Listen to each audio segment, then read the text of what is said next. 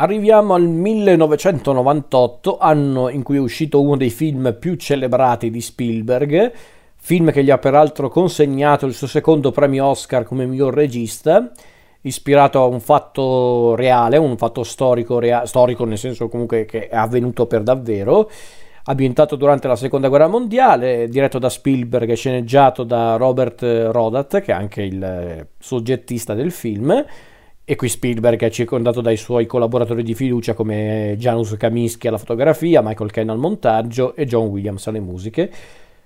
E parliamo di quello che personalmente è uno dei film un po' più sopravvalutati di Spielberg, secondo me ne ho anche parlato nel podcast, ne ho parlato di un po' di tutti di questi nel podcast, ma di questo davvero ho parlato nel podcast, se volete recuperatelo, quel, quel podcast. Parliamo quindi di Salvate il soldato Ryan, ecco. La storia, bene o male, la conoscono un po' tutti, però la storia è quella appunto di, un, di una compagnia, di questo battaglione durante la seconda guerra mondiale che, che fa parte della, dell'assalto a Ohama Beach, quella in Normandia, nota, il noto sbarco in Normandia, in cui appunto combattono i tedeschi, e il battaglione in questione vede come capitano il buon vecchio John Miller, interpretato da Tom Hanks, e il battaglione di, di Miller e i suoi sopravvissuto allo sbarco in Normandia, all'orribile sanguinario sbarco in Normandia, viene incaricato di una missione, ovvero di andare a cercare nel, nell'entroterra della Normandia il soldato James Ryan perché per una serie di circostanze, al limite andate a recuperarvi la trama o il podcast che avevo registrato, Ryan deve tornare a casa perché è l'unico sopravvissuto dei, dei fratelli Ryan e quindi lui deve tornare a casa, quindi Miller va con il suo battaglione a recuperare Ryan. Ovviamente l'impresa sarà tutt'altro che facile, visto che vanno praticamente in territorio nemico. E tutto culmina con appunto l'incontro tra Miller e Ryan e quello che seguirà. Ma non vado oltre. Allora, lo so, lo so, ragazzi, questo è un film che tanti amano di Spielberg, è un film che per molti è davvero anche uno dei capolavori del, del genere, che è il genere bellico, quello della guerra. E io non metto in dubbio il talento di Spielberg come regista, perché effettivamente a livello registico questo film è una gioia per gli occhi, un po' meno per gli occhi se penso alla fotografia di Kaminsky, però vabbè, quello ormai è una cosa che bisogna accettare. Però registicamente è un film che funziona di per sé, è, è, è, scattante al punto giusto, non l'ho mai trovato noioso, però c'è il solito problema di Spielberg, è retorico da far schifo e soprattutto è un film che non si concentra neanche troppo sui personaggi, quando invece concentrarsi su tutti i membri del battaglione mi avrebbe reso forse il film ancora più emozionante e ancora più triste vedere questi personaggi crepare come delle merde, lo dico ragazzi, non è, un, un, non è un'anticipazione questa, eh dai. Eh, perché a parte il personaggio di Miller, interpretato da un Tom Hanks molto in parte, il, il resto dei personaggi principali, a parte eh, il personaggio appunto di Tom Hanks, forse giusto un pochino il personaggio di, eh, di Jeremy Davis, eh, ovvero Hoopman, Appam, non mi ricordo come si pronuncia, il, il traduttore in pratica, quello un po' più codardo del gruppo non è che gli altri personaggi sono così interessanti, seguono un po' tutti quei determinati mm, neanche stereotipi, non li chiamerei neanche stereotipi, però diciamo che sono proprio i, i membri proprio classici di un, di un gruppo di, di, soldati. Abbiamo il medico che ovviamente sarà il primo a morire, abbiamo il super cecchino, abbiamo l'ebreo che vuole infierire sui tedeschi, abbiamo il, lo stereotipo vivente che è interpretato da Vin Diesel, tutto sommato però anche simpatico, abbiamo il il braccio destro di Miller, il personaggio di Tom Sizemore, che è quello un po' più colerico e irascibile. Abbiamo il personaggio di Edward Burns, che invece è quello un po' più polemico e, e, e critico. Insomma, sono però anche personaggi un po' buttati lì così, che fanno un po' quello che fanno nei film di guerra, che poi è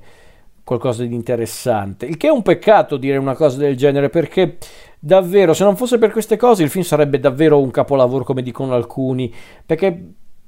se non fosse appunto per questi personaggi proprio abbozzati, ma non mai davvero approfonditi, e per questa retorica insopportabile che soprattutto nel finale, secondo me, esplode in una maniera a dir poco insopportabile perché tutta la parte legata al flash forward perché alla fin fine la storia di Salvata il soldato Ryan è un lungo flashback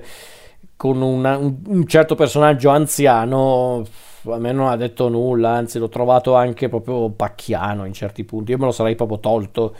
Quel, io, lo, io l'avrei proprio tolta quella parte dal film.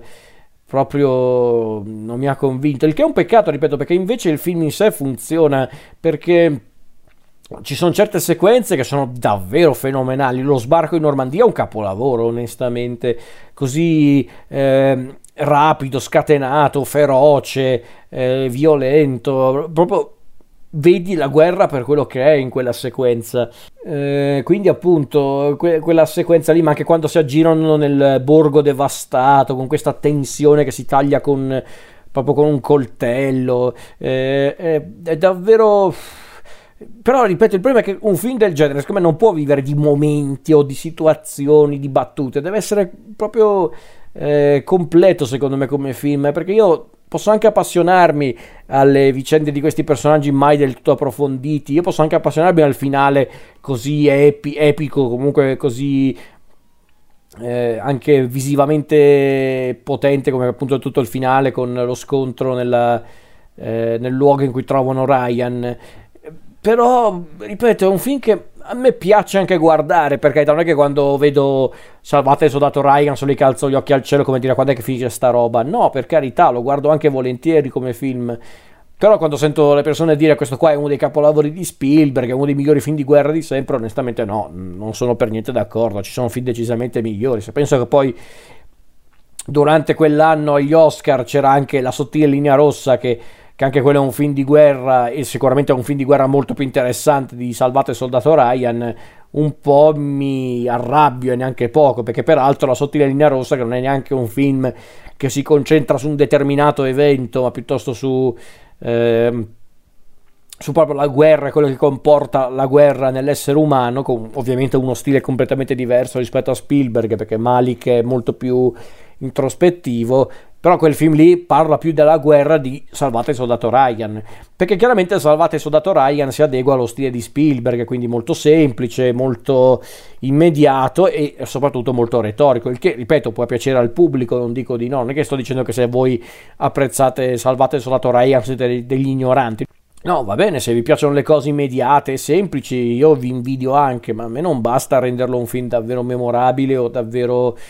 Eh, davvero bellissimo in tutto. È un film che guardo volentieri, ma che secondo me qualche minuto in meno non gli avrebbe fatto male, qualche filo di retorica in meno non avrebbe fatto male. Soprattutto magari qualche personaggio un po' più approfondito non avrebbe fatto male, perché ripeto, non è che io volevo che tutti i membri del, del battaglione di, di Miller fossero esplorati, per carità, ma almeno uno o due sì perché ripeto a parte il personaggio di Jeremy Davis non è che gli altri sono poi così interessanti. Cioè almeno il personaggio di Jeremy Davis è quello codardo che fa cose da codardo non è che c'è molto da dire. Gli altri non è che poi mi dicono tanto onestamente. Mi dispiace però io non sono mai stato un grandissimo fan di questo film devo essere onesto